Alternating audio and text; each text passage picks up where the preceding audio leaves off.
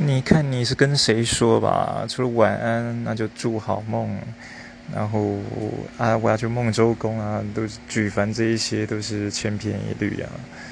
嗯，不过那看有些人的习惯，他是不是喜欢和心爱的人？现在赖也不用钱嘛。我是听说有人可以两个人视讯到彼此睡着，好像二十年前的亚太吃到饱一样。那我是不会这么做了，手机就烧坏的，神经病。还有什么事可以做呢？嗯，一般人好像还是习惯划手机划到想睡吧。